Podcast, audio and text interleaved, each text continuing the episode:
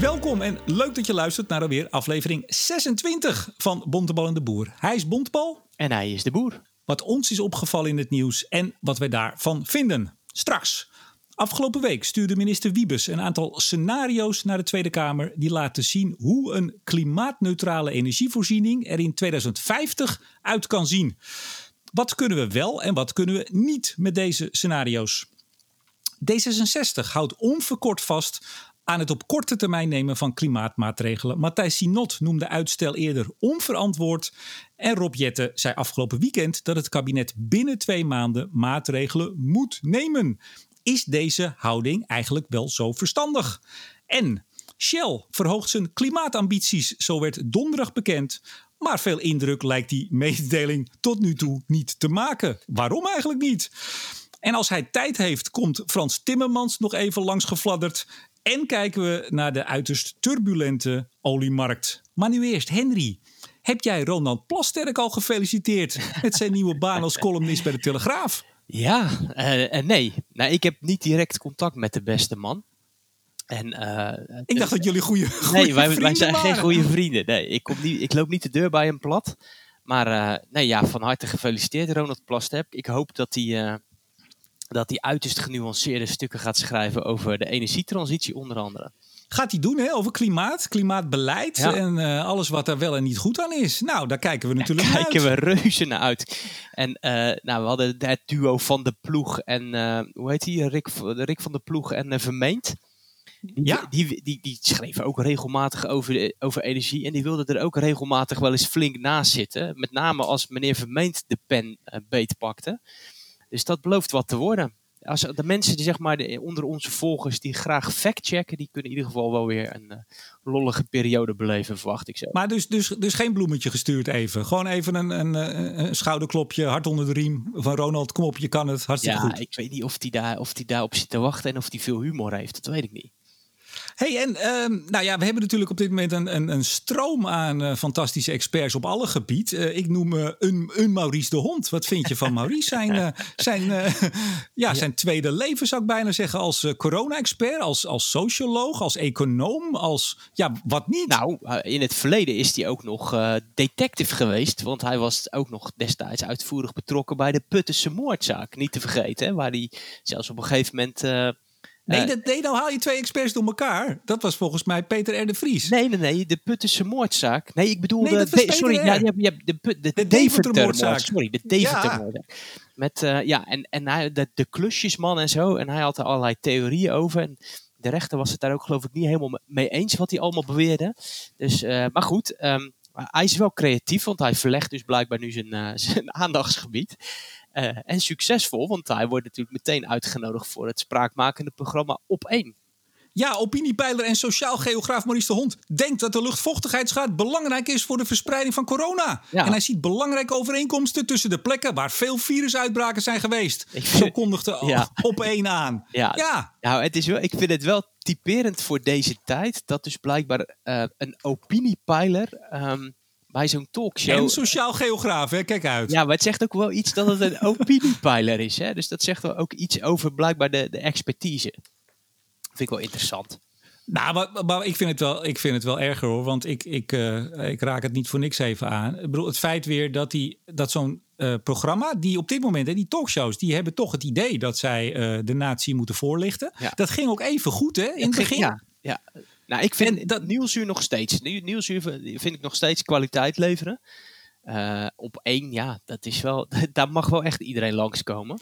En nee, ik... maar wat nou het, het, grappige is, kijk, weet je, en dan zie je ook dat zo'n Maurice de Hond heel veel bijval krijgt van mensen. Ja, maar luister nou gewoon naar wat hij te zeggen heeft. Hè? Ja. Wat, wat maakt het nou uit wat hij wel of niet gedaan heeft? Dus het hele idee dat je ergens in opgeleid bent, voor, voor doorgeleerd, gepromoveerd, uh, daarover uh, publiceert en onderzoek doet, dat doet er niet toe. Je kan het ook in een paar weken, kan je dat even bijspijkeren. Maar ik, ik pak er even eentje uit van, van de hond. Die twitterde op 11 april, let op, mijn voorspelling zei hij. Dat, is ook al, dat begin je al mooi, hè? Mijn voorspelling: New York City heeft nu zijn hoogtepunt aan aantal doden bereikt. Daling zet binnenkort in. Ja. Nou, dat vind ik op zich al, al bijzonder. Toen ben ik eens gaan kijken en even serieus. Ik dacht, ik moet de man serieus nemen. hè? Ja, dat doe je toch. Hij is toch een expert. Ja, ik vind dat al vrij ver gaan hoor, dat je daar je tijd aan besteedt. Maar ga verder. Nou ja, je kunt net als uh, hier het RIVM, uh, New York City, die publiceert zijn cijfers. En daar zie je dus dat de piek op 7 april was. Vier dagen voordat hij zei: Mijn voorspelling is. Ja. We zijn nu op het hoogtepunt. Binnenkort zal het afnemen. Dat zijn de beste voorspellers, hè? Die met terugwerkende krachten. Het is toch niet normaal? En, en zelfs als je daar, dat is dan de verwerkte tabel met op welke dag mensen gestorven zijn, wat we ook in Nederland zien. Maar zelfs als je de dag tot dag uh, getallen zou nemen, was het uh, al de derde dag op rij dat er een afname was. Ja. En ja, en zo word je dus expert. Ja, ik, je roept dus wat. Ik zag vandaag ook een mooie tweet van Harm Valk. Hè, dat is die man die heel veel weet ja, van. heb ik ook gezien. En die, die schrijft van dat Maurice het Hond het geregeld heeft over luchtcirculatiesystemen, maar dat, die me dat de meeste uh, ventilatiesystemen in Nederland die circuleren namelijk helemaal niet. Dat is dus ook grappig. Hè? Dus, dat, dus, dat, dat, dus blijkbaar neemt um, Maurice de hond aan dat het dus echt luchtcirculatie is. Maar zo'n technicus die zegt, ja, de meeste ventilatiesystemen in Nederland die de, circuleren de lucht helemaal niet. Dat vind ik dan ook detail, wel weer Henry, dat is een detail. Want dit, vaak is het met warmte terugwinning en dan hou je de warmte uit de ventilatielucht, maar de lucht zelf gaat gewoon naar buiten. Maar, maar, hij, is ook, hij is ook, ja, toch even, want ik, ik heb me er echt wel over opgewonden. En dan gaan we erover stoppen hoor, want het is alweer veel te veel waarschijnlijk uh, aan meneer De Hond. Maar dan uh, twittert hij ook, ik zei al, hij is ook econoom. Hè? Ik denk dat uh, we het ministerie van EZ beter het ministerie van EV kunnen noemen, van economische verwoesting. Ja, heel goed. Ja, maar die man schuift ook nee, maar dan ben je toch echt van de pot gerukt. Ik bedoel, dan, dan, dan ga je gewoon de roeien rijden. Wat nou nog het allermooiste is, daar deed hij een blog bij, of een artikel of whatever, waarin hij bang is, zegt te zijn, voor oproer en, en, en onrust, sociale onrust. Ja, er zijn bepaalde kranten in Nederland die doen ongeveer hetzelfde. Die zeggen bij een bepaald eh, thema, neem energietransitie, burger komt in opstand. Dan is er in heel Nederland nog geen één burger die weet wat er aan de hand is. En al nog helemaal niet in opstand gekomen, maar de krant weet al dat de burger in opstand komt. Vaak is dat een soort self-fulfilling prophecy, hè? Ik heb het ook wel eens bij Milieudefensie gezien, hoe toen in oh, Groningen dat een van de campaigners uh, twitterde, nou als, als ze nu niet in opstand komen, dat is ook een mooie. Jij stuurde mij nog een tweet van ook een, ander, een tweet van een andere expert, ene Jan toch? Ja, dat was ook een mooie. Uh, ik denk dat heel veel luisteraars nu alweer afhaken, uh, ja, Henry. maar dat geeft niet. Nou, dat was echt weer ongelooflijk vrijdag. De, de, de NOS. Ja, ik moet het toch weer de NOS. Ik kijk al bijna niet meer. Maar als je dan af en toe zo onder het eten even het 8 uur journaal op hebt. Het ging over booking.com en dat die uh, nou, staatssteun of in ieder geval steun vragen. En dat ze zoveel miljarden in hun zak hebben gestoken. Nou, whatever. Toen kwam Wessel de Jong ja, economieredacteur in beeld. En die zei, ja, daar is toch heel veel uh, ophef over. Zo, en toen had hij de bron, dat was Jan op Twitter. Ja. en, toen ging hij van zijn telefoon een tweet van Jan op Twitter voorlezen... om te laten zien hoeveel ophef er was over uh, het feit dat Booking.com om staatssteun had gevraagd. Wat nou het mooie is, want daar ga ik dan toch naar kijken, Henry. Ja, zo erg. Dat doet dus een, een quarantaine, doet dat met je. Blijkt dus dat de tekst die hij voorlas helemaal niet van Jan op Twitter is, maar Jan citeerde een journalist in de adformatie. Kijk, ja. Dus het is ook nog van tweede hand. Goed, we gaan beginnen. uh, van de eerste hand, jawel, zijn uh, klimaatneutrale energievoorzieningsscenario's die afgelopen week naar de Kamer zijn gegaan. Uh, Calafastra en Berenschot hebben die gemaakt. Toen kwamen er ook nog een paar bij over kernenergie. Nou, jij hebt ze vanmiddag, zag ik op Twitter, allemaal de hele middag zitten lezen. Ik heb ze een beetje gelezen, zeg ik er meteen bij. Wat, heb je, wat is je opgevallen? Nou, um, de rapport, het rapport zelf, het hoofdrapport, is, vind ik een vrij goed rapport. Dus de netbeheerders ehm, hebben conform klimaatakkoord gevraagd om uh, de scenario's die in het verleden gemaakt zijn, om die te updaten. En wat het rapport heel goed zegt, is van nou, dit zijn scenario's. Die hebben we nog niet helemaal goed doorgerekend op kosten. Maar we verkennen als het ware een soort de uithoeken van het energiesysteem. Je krijgt hele verschillende beelden, vier hele verschillende richtingen. Um, en, en ze zeggen daarbij ook heel duidelijk wat het rapport allemaal wel en niet kan. Hè. Dus ze maken vrij goed duidelijk dat het rapport niet bedoeld is om allerlei conclusies te trekken over wat nou de beste klimaatneutrale toekomst is. Uh, nou, wat ik al zei, hè, die kostenplaatjes die ontbreken nog, omdat ze zeggen van ja, in fase 2 moeten we dat allemaal nog uitrekenen. Dus het rapport zelf vind ik, uh, vind ik uh, ook vrij goed. Um, de vraag is natuurlijk van, ja, wat gaan anderen met dat rapport doen? En uh, ja, als het eenmaal in andere handen is, hè, wat, wat, wat, wat, wat interpreteren die daar dan? Uh, want het zijn, je ziet toch heel vaak dat mensen dan uh, toch niet het rapport zelf even ter hand nemen. Uh, maar dat dan doen, toch doen op de berichtgeving die er. Uh, die er of gewoon even een van de vele experts raadplegen op, uh, op één of een andere talkshow. Ja, dat kan ook. Ja, nou, je zag het natuurlijk meteen wat er gebeurde hè, bij, bij de NOS. Want die pakte eigenlijk dat tweede rapport beet, namelijk over kernenergie. Ehm, en daar zag je ook gelijk wat er gebeurde. Hè? Want, want, kijk, je hebt in het hoofdrapport vier scenario's, die zijn heel uiteenlopend. Maar je kunt nog niet zeggen dat, dat een van die scenario's het zou moeten worden. Want, want we hebben het ook gewoon nog niet doorgerekend. Dus die uithoeken zijn verkend. Nou, in die scenario's zijn natuurlijk allerlei keuzes gemaakt waar je het over kunt hebben. Bijvoorbeeld, een van de belangrijke uitgangspunten is bijvoorbeeld dat het klimaatakkoord dat dat de, het minimum is. Dus, voor, dus alles wat er in 2030 in die scenario's zit, dat is minimaal wat er in het klimaatakkoord staat. Nou, dat is al best wel een belangrijk uitgangspunt. Hè? Daar stuur je die scenario's al een bepaalde kant mee op. Nou, het feit dat ze natuurlijk klimaatneutraal zijn in 2050, daar stuur je ook uh, natuurlijk al heel duidelijk een kant op. Hè? Dat is op zich prima als je maar goed opstelt. Maar wat ging er nou bij de NOS mis dan? Nou, wat de NOS vervolgens deed, dat, er komt iets politieks. Dat rapport was bijna al klaar. En toen vroeg uh, het ministerie van ja, er moet eigenlijk nog een tweede rapport, want kernenergie zit er niet in. En dat klopt, in die vier scenario's zit kernenergie zit daar niet in. Uh, dat is ook al een uitgangspunt. Hè? Dus daar, daar, kan je wat van vinden. Dus er wordt naar, klimaatneutraal, uh, naar klimaatneutrale scenario's gekeken, maar kernenergie zit in geen van die scenario's. Waarom, waarom staat het er niet in? Ja, dat is een goede vraag. Nou ja, Netbeheer Nederland was, uh, was de opdrachtgever. Daar nou vallen jullie als ja, uh, steden ook onder. Daar weet jij vast iets van. Zeker, maar er zit natuurlijk ook dat uitgangspunt. Hè, dat, je, dat, je, dat, je, dat je conform klimaatakkoord aan de slag gaat. Hè. Dus, dus, dus het klimaatakkoord is met elkaar getekend. En vervolgens ga je als uitkomst van dit klimaatakkoord verkennen wat de, wat de verschillende routes zijn. En dat is ook duidelijk ook de focus van het rapport. Dus je moet dit rapport ook niet gaan gebruiken als iets zeggen over kernenergie. Want dat is eigenlijk een hele aparte, losse discussie. Wat je maar toen heeft EZK heeft dus gezegd, doe ook even wat, uh, wat studie naar kernenergie. En toen kwam de NOS met een bericht daarover. Nou, de, de eerst gebeurde er iets raars. Want de kwaliteit van het eerste rapport vind ik heel goed. De kwaliteit van het, dat tweede aanhangsel is eigenlijk niet zo goed. Want wat gebeurt... Door dezelfde onderzoekers. Ja, en je ziet het al dat het veel slechter geschreven is. Dus het, het is gewoon, ja, je ziet dat het wat meer haastwerk is. Maar wat gebeurt er nou? Ze pakken één van die vier scenario's scenario nummer drie, dus een Europees scenario. En dat maken ze even tot referentiescenario. Nou, en vervolgens gaan ze in dat scenario 9 gigawatt aan kernenergie versleutelen. Um, waarom 9 wordt nergens uitgelegd. Je had ook kunnen zeggen 4 of 20. Nou, en vervolgens gaat men kijken, eigenlijk in vier soorten constructies. Ik ga het niet helemaal in detail uitleggen, want dan wordt het een veel te lange podcast. Maar vervolgens gaan ze zeggen, nou, hoe kan die business case er dan uitzien? En vervolgens wordt dat een beetje doorgerekend. En dan is de conclusie van ja, het is, het is, eh, als je geluk hebt, is het ongeveer, uh, dan kan het uh, tegen de Kan het net uit. Kan het net uit, maar als je pech hebt, dan is het duurder.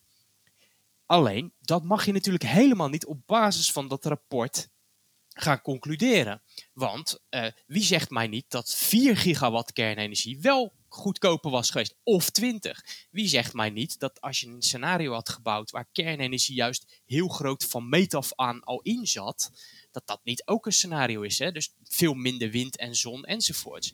Dus er gebeurt er iets heel raars. Dat eigenlijk op één van die scenario's wordt dan gevarieerd en dan wordt er iets met kernenergie gedaan. En dan zie je de reactie van het PBL, die zeggen eigenlijk van ja, jullie zijn wat te optimistisch over kernenergie. Uh, en dan zie je de reactie van de kernenergiesector. Die zegt, jullie zijn eigenlijk wat te pessimistisch over kernenergie. Ja, en vervolgens is dan de kop bij de NOS van, ja, ja eh, klimaatneutraliteit kan ook met kerncentrales, maar dat moet je dan wel geld meebrengen. Ja, dat zijn conclusies die je echt niet op basis van dit rapport kunt uh, trekken. En ik zou, maar Henry, ik zou eigenlijk zeggen, ik zou eigenlijk zeggen ik, ik vind eigenlijk dat de onderzoekers dat tweede stuk hadden moeten weigeren. Want dat, dit, dit zij hebben denk ik niet de kwaliteit kunnen leveren die ze misschien wel zelf hadden willen leveren. Ze hadden eigenlijk gewoon moeten zeggen, ja, binnen dit tijdsbestek hadden we dit niet, hadden we dit niet zo moeten doen. Maar heb jij de brief van minister Wiebes gelezen? Want die vond ik ineens weer heel optimistisch over kernenergie. In één zinnetje. Ja, maar eh, ja, kijk, dit is politiek. Uh, hij wil natuurlijk ergens een haakje hebben voor kernenergie. Nou ja, of hij wil in ieder geval dat er over gesproken is en dat hij het ook weer kan, kan sluiten. Want hij krijgt ook heel vaak het verwijt dat er überhaupt niet over gesproken wordt. en dat wil hij, daar wil hij vanaf, ja, van het dus- verwijt. Dus, dus het is een van de twee. Dus of hij wil echt zelf er iets mee en een haakje creëren. Of hij wil zeggen, ik heb er naar gekeken, het kan niet uit. Maar dan in beide gevallen is dit rapport geen eerlijk rapport om daar echt naar te kijken. Dus dan had je minstens er een vijfde scenario bijvoorbeeld naast moeten zetten waar kernenergie in zit. En waar je dus een heel coherent systeem rondom kernenergie bouwt. Oké, dus, dan kan het dus even... zijn dat kernenergie die slecht uitkomt. Hè? Ja. Of, of goed. Of, maar maar, maar dit, dit kan, je kan, hoe het nu is aangepakt, is, dat is geen eerlijke kans voor kernenergie. Oké, oké, maar, maar helder strateeg uh, Bontebal, die ook met scenario's werkt, dit is jouw dagelijks leven, die zegt dit is gewoon een prut deel. Dat kernenergiedeel prut. Ja, nou ja, prut. Ik, ik, ik, zal, ik denk dat ze het niet hadden moeten maken. Die, die Berenschot Calavaste rapport, uh, dat, dat, dat hoofdrapport is uh, vrij goed, omdat ook duidelijk te, eigenlijk wat het rapport niet kan goed opschrijft. Hè. Dus het is heel duidelijk, heeft heel duidelijk een focus. Oké. Ja. En als je eigenlijk zou je moeten zeggen van nou, dan moet, dat, je zou bijna een soort vijfde scenario moeten maken en dat je dan kernenergie er nog eens in meeneemt. Ja, en zeker ook, wat is nog, en dat nou hou ik echt op. Kijk, het rapport, hoofdrapport zegt heel duidelijk. Ik ga even koffie halen. ja, nou, zolang de luisteraar dat niet doet, vind ik het prima. Um, het hoofdrapport zegt heel duidelijk: van in fase 2 gaan we alles goed doorrekenen. En ook alle infrastructuurkosten goed doorrekenen. Want daar zit natuurlijk ook een deel van de kneep. Uh, de netbeheerders die moeten straks natuurlijk in verschillende uh, scenario's allerlei andere kosten maken. Uh, dat, dat maakt nogal uit of jij heel lokaal te werk gaat of dat jij heel Europees te werk gaat. Nou, als, als die component nu nog niet door is gerekend, ja, dan kan je niet over kernenergie allerlei dingen gaan zeggen. Dat, dat, want in, voor kernenergie geldt ook dat het in een systeem wordt ingepast. Dus ik vind dit raar. Oh, Bent u er nog? Ben je klaar? Bent u er nog? Even toch, dan gaan we stoppen, want we moeten door. Jij, uh, jij hebt ze ook gelezen, gescand. Ja, ik, ik hoor jou weer steeds wat zachter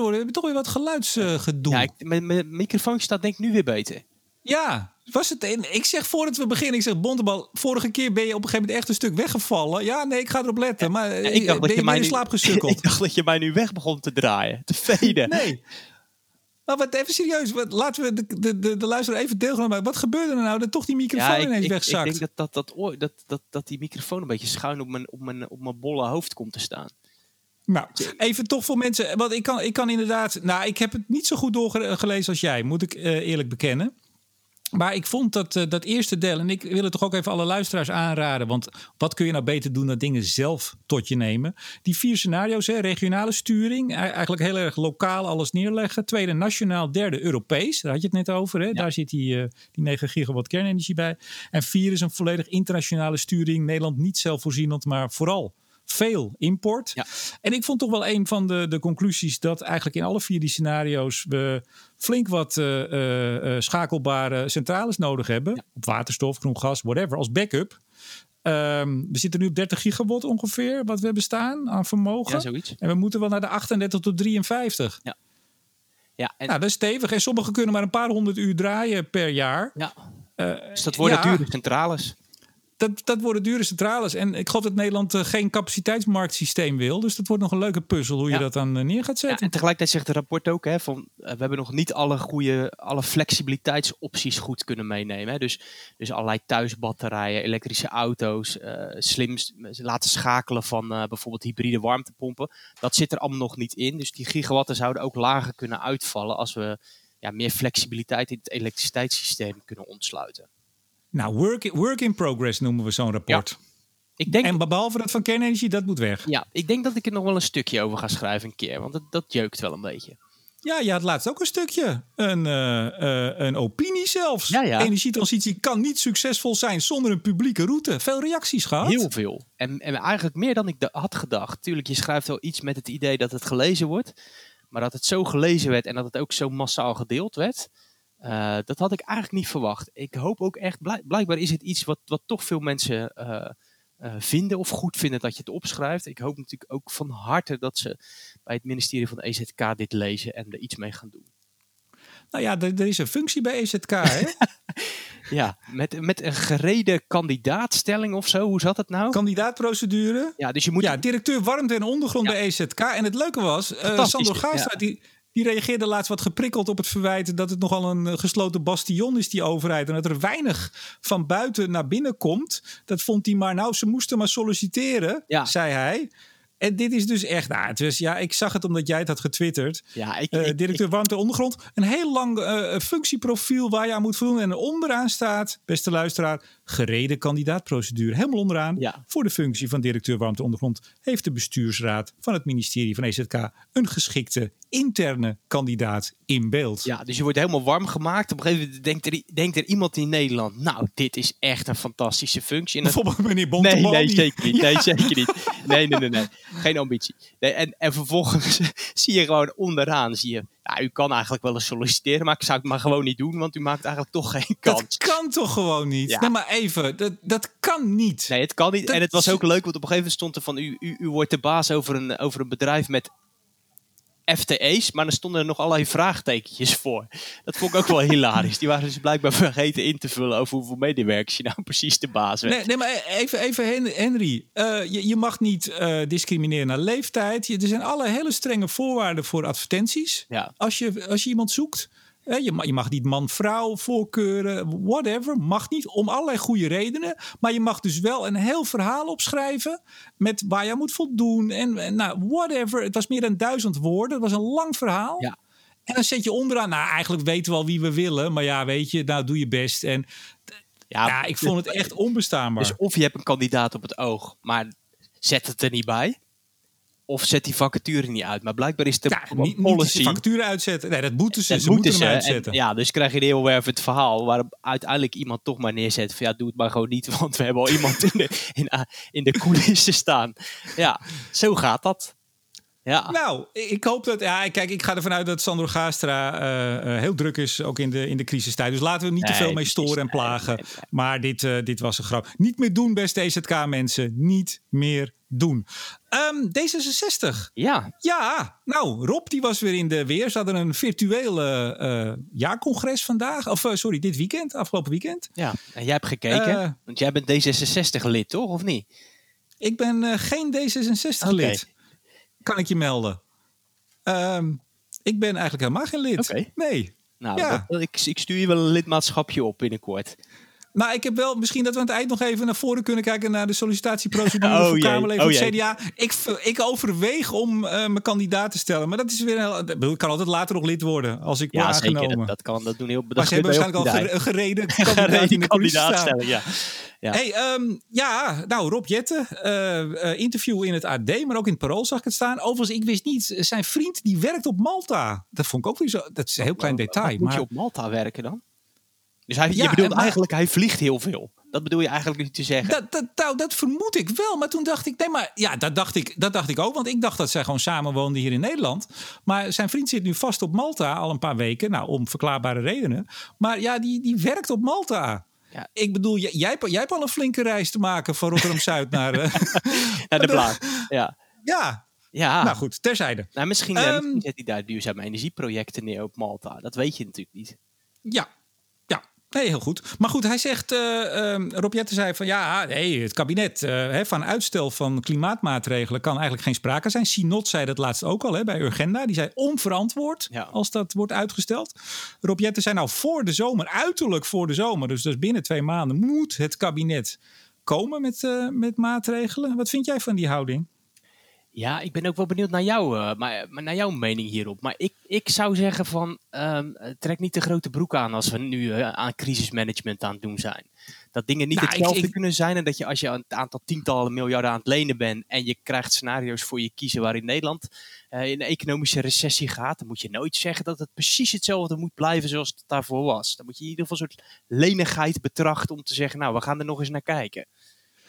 Ja, ik, ik denk ook eh, als je de, de zaterdagkranten gelezen hebt, er staan weer een paar, eh, nou ja, eh, duidingen van. Hè, meestal heb je de Haagse correspondenten, Haagse verslaggevers die daarvan verslag doen. En dan zie je dat, ja, D66 is erg zoekend, Ja. zoals dat heet. En dat merk je ook wel. Aan de ene kant willen ze koetkekoet vasthouden aan de klimaatmaatregelen, Urgenda-fonds, et cetera.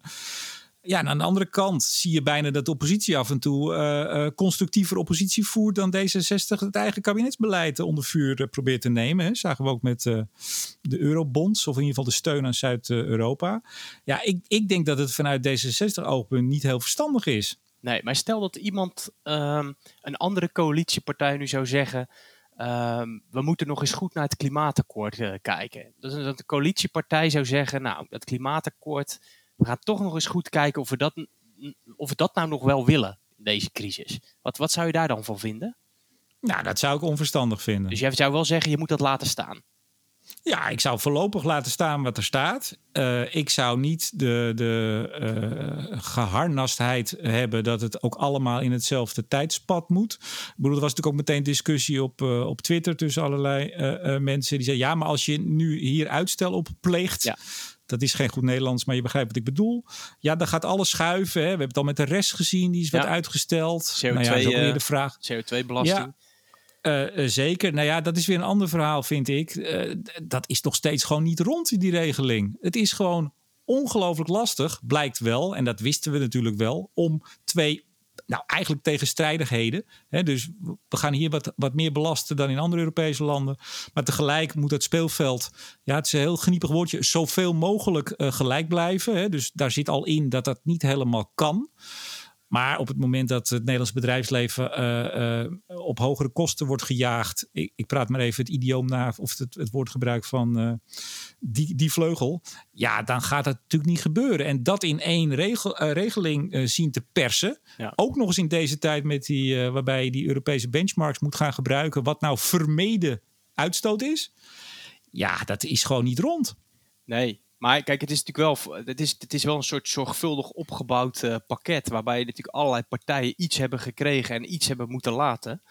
Dus je gaat natuurlijk steeds het verwijt krijgen dat als je één kaart eruit trekt, dat je dan het hele boel laat uh, imploderen.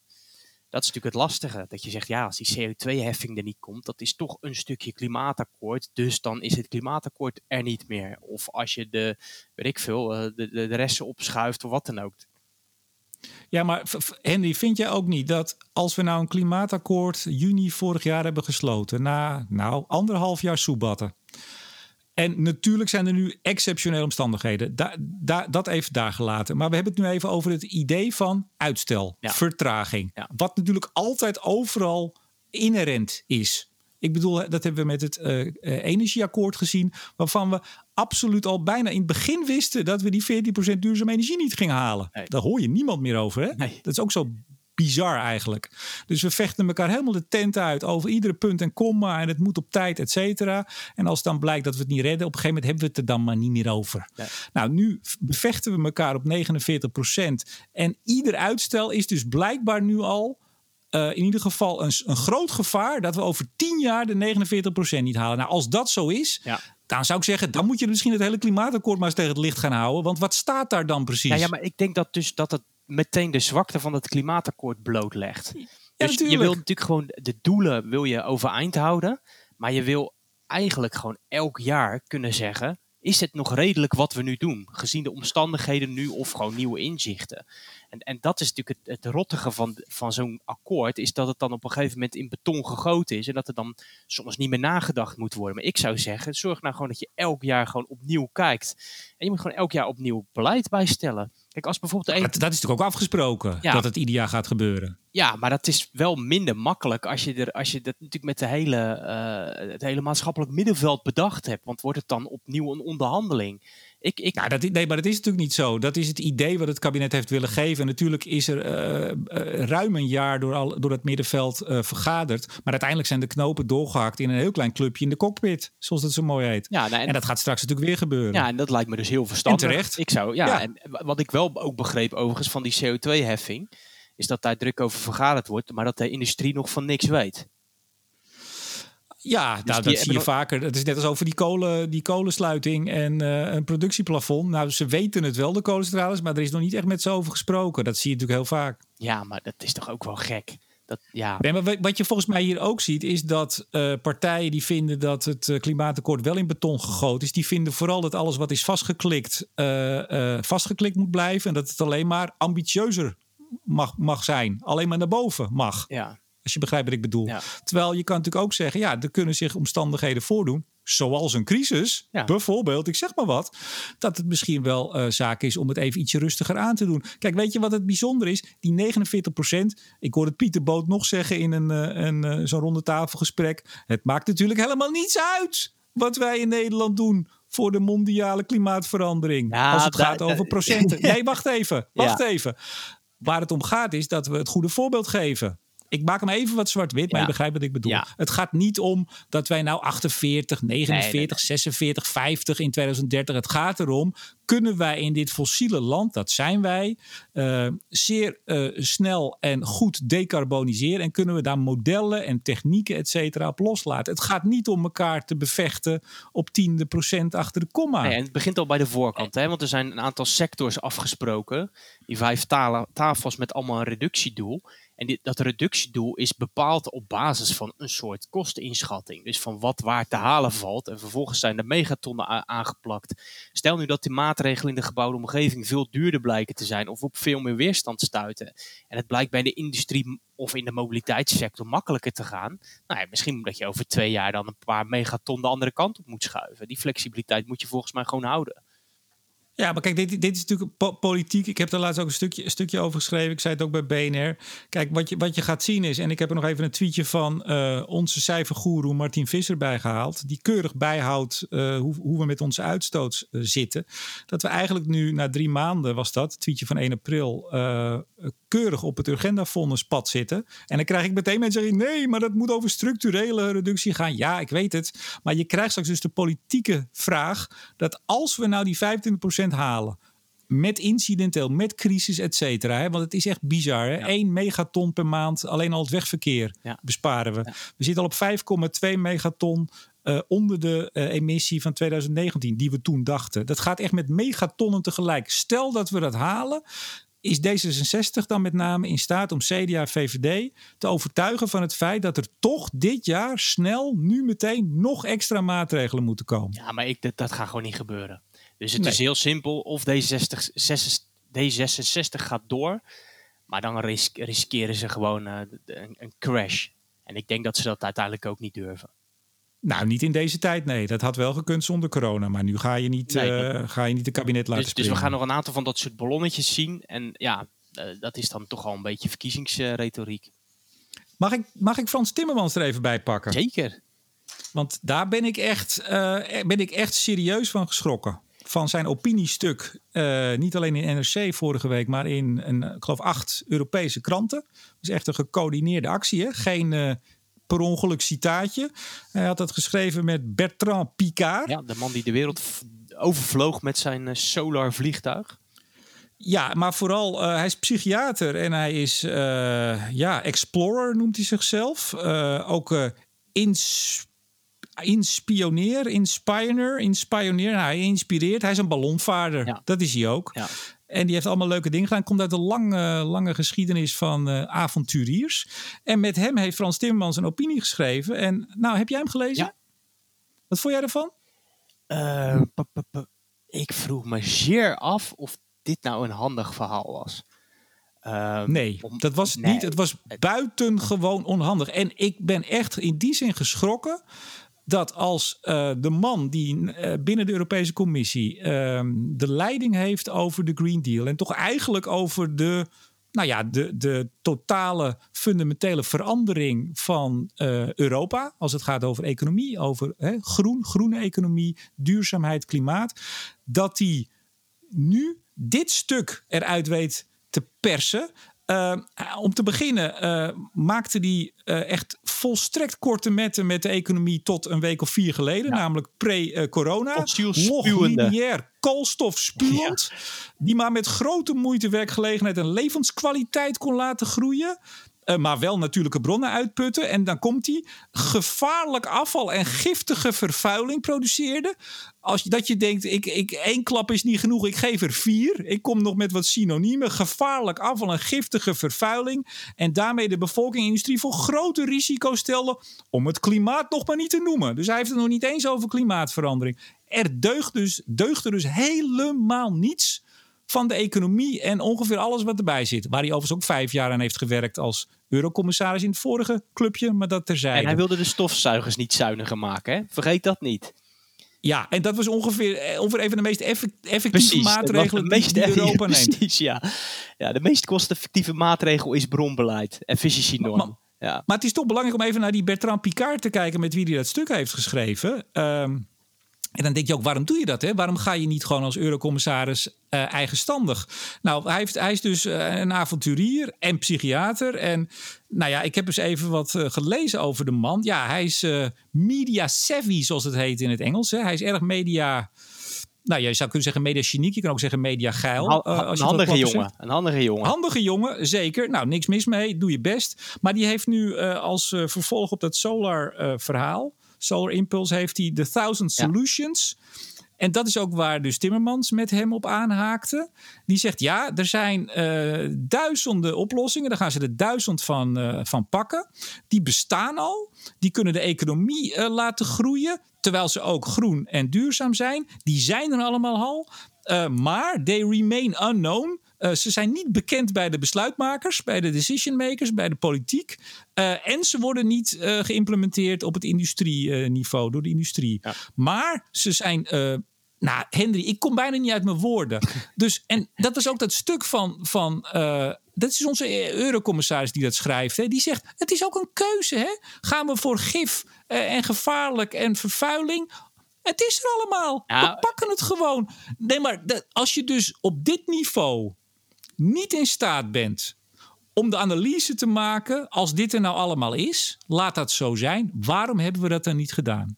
Want het ligt op de plank, hè? Dat is een maar dat, punt. je, je, kijk, we weten allemaal dat er inderdaad een pakket uh, maatregelen is, wat niet snel geïmplementeerd wordt, wat misschien wel uh, uh, zeg maar economisch nou nog zou kunnen.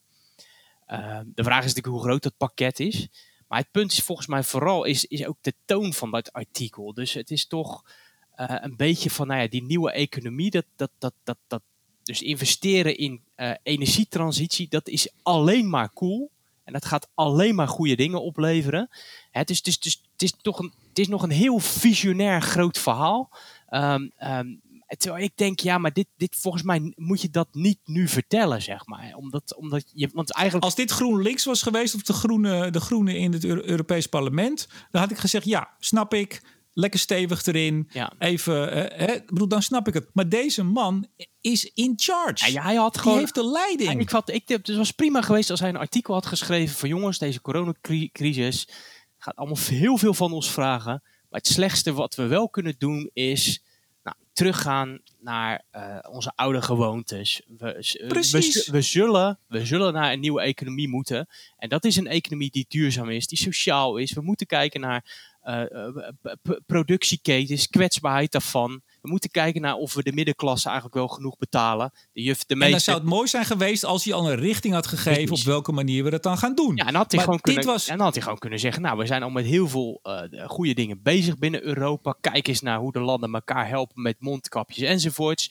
Dus een sterke Europa, een groen Europa, een circulair Europa. Had allemaal gekund, maar dit was toch toch heel erg van, nou ja, het, het, het, uh, in het verleden was het allemaal fout en het wordt straks uh, alleen maar gouden bergen. En ja, elke euro. Weet je, er zat ook niet het verhaal in dat, dat er ook af en toe pijn geleden moet worden, zeg maar. Ja, maar dit is, het, dit is nu al, en het, het zijn grote woorden misschien, dit is nu al het failliet van de hele Green Deal en de aanpak en de politiek die erachter zit. Dit is echt, ik vond het onbestaanbaar. Ja, ik, ik hoop niet, ik denk en hoop niet dat dat meteen het failliet is. Ik vind het wel dom en, en omdat ik denk om... Acht kranten, acht Europese kranten. dat, dat zijn acties die worden uitgezet, daar wordt over nagedacht, er wordt een toon gekozen. Dit is niet per ongeluk even een krabbeltje zetten of een interview geven. Waarom überhaupt gaat een uh, eurocommissaris een artikel schrijven samen met iemand anders? Dus waarom... Ja, dat is al raar, maar dan kijk dan wie je kiest. Dat is, ja, maar die, die Bertrand die is echt van, van de school van williskunde en het is er allemaal al. Het is alleen maar, en dat schrijft, dus, dat schrijft hij dus ook, Timmermans. En wat, dus politiek is het ook zo slecht. Want hij zegt, ja, er gaan nu stemmen op die zeggen... ja, door de corona moeten we die Green Deal maar even vergeten. Nou, ongetwijfeld zullen er meer in Europa zijn. Tsjechië werd, werd bijvoorbeeld genoemd. Ja, natuurlijk. De Polen zullen dat ook roepen. Als je dus zo uit je slof schiet en, want wat hij dus eigenlijk zegt, is die landen die nog overwegend deze economie hebben, bijvoorbeeld Polen, die deugen van geen kant. Hè? Ja, en het is, dat zegt hij is impliciet. Het is ook nog, ja, dat zegt hij, maar het is daarnaast ook nog dom, want uh, de, het Europarlement heeft volgens mij al lang een soort resolutie aangenomen dat het, dat het steunpakket wat, wat, wat er gaat komen, dat dat ook uh, op een bepaalde manier groen moet zijn. He, dus dus de, ik geloof dat de, de, de, de, de leiders van de landen, volgens mij heeft Wiebes daar ook aan meegedaan, die hebben al lang gezegd dat zeg maar zo'n zo'n recovery fund, dat dat, dat, dat ook, ook gericht moet zijn op duurzaam. Dus, niet, dus, dus ik denk dan, ja, hou je gewoon koest. Je hebt dus blijkbaar al lang, al lang genoeg medestanders. Ga daar niet dan in de overdrive nog eens overheen. Want volgens mij creëer je alleen maar heel veel weerstand. Ja, maar dit is echt, dit is nou ja, op zijn minst het failliet van Timmermans. Laat ik, hem, laat ik ook hopen dat het het niet van de rest is. Maar dit, dit, dit is echt een een commissaris een die hier... minstens. Ik, zou, ik snap ook niet... Slippertje? Nee, kom op zeg. Nou ja, Nee, maar, maar even. Dus de, de oppositie binnen, binnen de EU, hè, landen als Tsjechië, uh, nou noem eens wat, uh, Hongarije, uh, vooral voormalig Oostblok, Polen. Daar zegt hij dus en tegen dat zij, want dat is duidelijk dat hij die bedoelt, hè, dat zijn die gifspuwende, koolstofspuwende, weet ik veel, economieën. En hij zegt er ook nog eens bij, het is een keuze hè. Ja. Dus het is ook nog niet van ja, dus ook nog, er zit ook geen begrip in voor waarom bepaalde landen nog in bepaalde fases van hun economische ontwikkeling zitten. En als jij dan degene bent die de kar moet trekken, met aan je uh, rechterhand een oud Greenpeace, want dat gaat ook rond in Europa, een oud Greenpeace-activist, denk je nou echt dat dit zijn, uh, zijn stem vergroot? Dat hij hiermee meer overwicht krijgt? Ik, Absoluut niet. Nee, dat denk ik ook niet. Ik denk wel dat, uh, ik denk dat Diederik Samson dit niet had, niet had geschreven. Gek genoeg. Nee, natuurlijk niet. Die had, dit, die had deze fout denk ik niet gemaakt. Die heeft zijn les al lang geleerd. De beroemde column in de Volkskrant. Hè? De grote woorden die we gebruikt hebben. Uh, mea culpa had ik niet moeten doen. Dus, Politici hebben daar de hand, de hand in. Ja, dit is all over again. Maar, ons, advies is dus, al. ons advies is dus aan Samsung om zijn artikel nog eens bij Timmermans onder de neus te, te stoppen. Ik, ik had eh, toen ik bij de SER een paar maanden geleden sprak, eh, waar, waar Samsung ook sprak, toen zei ik op een gegeven moment: heb je niet alles een bilaatje met, met Frans gehad over kernenergie? Want daar zat hij ook eens op een heel ander spoor. Nee, ja, kijk, Samsung kent zijn plek ook wel. Ik bedoel, Timmermans is wel een mannetje, hè? die gaat echt niet. nee, dit is echt. Nou ja, heel slecht. En we zitten alweer aan de 41 minuten, beste ja, man. Dat gaat goed. Dat gaat de goede kant. We gaan. ja, joh, we, we, praten gewoon, we praten gewoon lekker door. Shell verhoogt zijn klimaatambities. Ja, goed. Is altijd goed. Is altijd goed. Precies, is altijd goed. Uh, de NOS die uh, heeft er niks mee gedaan. Uh, RTL, ik geloof heel kort even iets, maar op de website was niks te vinden. NRC had ook een soort kortje. Ja. Volkskrant die had het vooral als aanleiding om Mark van Baal op te voeren. Die kon zeggen dat het allemaal niks was. Ik chargeer een klein beetje. Ja. Trouw heeft er geen aandacht aan besteed. Ik vond dat echt heel opvallend. Wat, wat denk je dat de reden was? Je zou kunnen zeggen, enerzijds, dat, dat is kamp A. Dat is, uh, ze zijn bang voor de zaak, de rechtszaak. Dus, dus ze willen laten zien dat ze wel degelijk iets met uh, klimaat doen. En je, zou ook kunnen zeggen um, dat ze BP natuurlijk achterna willen. Dat ze natuurlijk ook een beetje met jaloerse ogen kijken naar het net zero verhaal van BP. Ik, ik denk dat het van alles een beetje is. Ik denk dat je hier nou ziet, en daarom vond ik het zo bijzonder, want daar zat ik al een beetje op, dat heel veel media er dus helemaal niets mee doet of negatief is. Uh, veel reacties waren toch negatief. Althans in Nederland. Hè. Je ziet altijd wel een flink verschil in, uh, in de Anglo-Saxische landen uh, en in Nederland. Maar nu hebben we dus dat grote Shell, wat in Nederland voortdurend op zijn kloten krijgt. Op alles. Of het nou over Groningen is, of het nou over dividendbelasting is, noem maar op. Um, nou nemen ze een stap. En ja, derde kwartaal gaan ze zeggen hoe. Dat gaat BP ook doen. Hè? Ja. Pas derde kwartaal gaan ze dat bekendmaken. Ja, het, het moet allemaal nog maar uh, blijken. Maar dit zijn dus belangrijke stappen. En wat mij altijd zo frappeert is, als het over iets groens gaat, wat nog totaal onderontwikkeld is, wat nog maar niets voorstelt, dan hoor je vaak: ja, maar dit is de eerste stap, dit is een hele belangrijke stap. Ja. Dat hoor ik heel vaak. Dat je zegt, ja jongens, jongens, jongens, is dit nou wel... Nee, dit is nou de nieuwe wereld. Maar als dit soort mastodonten met dit soort berichten komen en dat of afdoen als, blah, het zal toch wel weer, weer uh, ze zult wel weer niet menen, of er gewoon niet eens aandacht aan besteden, zeker als media die altijd klaarstaan om een bedrijf als Shell uh, te berichten over de negatieve kant. Ja, dat vind ik echt. Nou, het is typisch weer toch de Nederlandse media op zijn smalst. Maar, maar ik word er echt heel, heel treurig van. Ja, maar heb je. En dan kan je nog. Nee, maar dan kan je nog.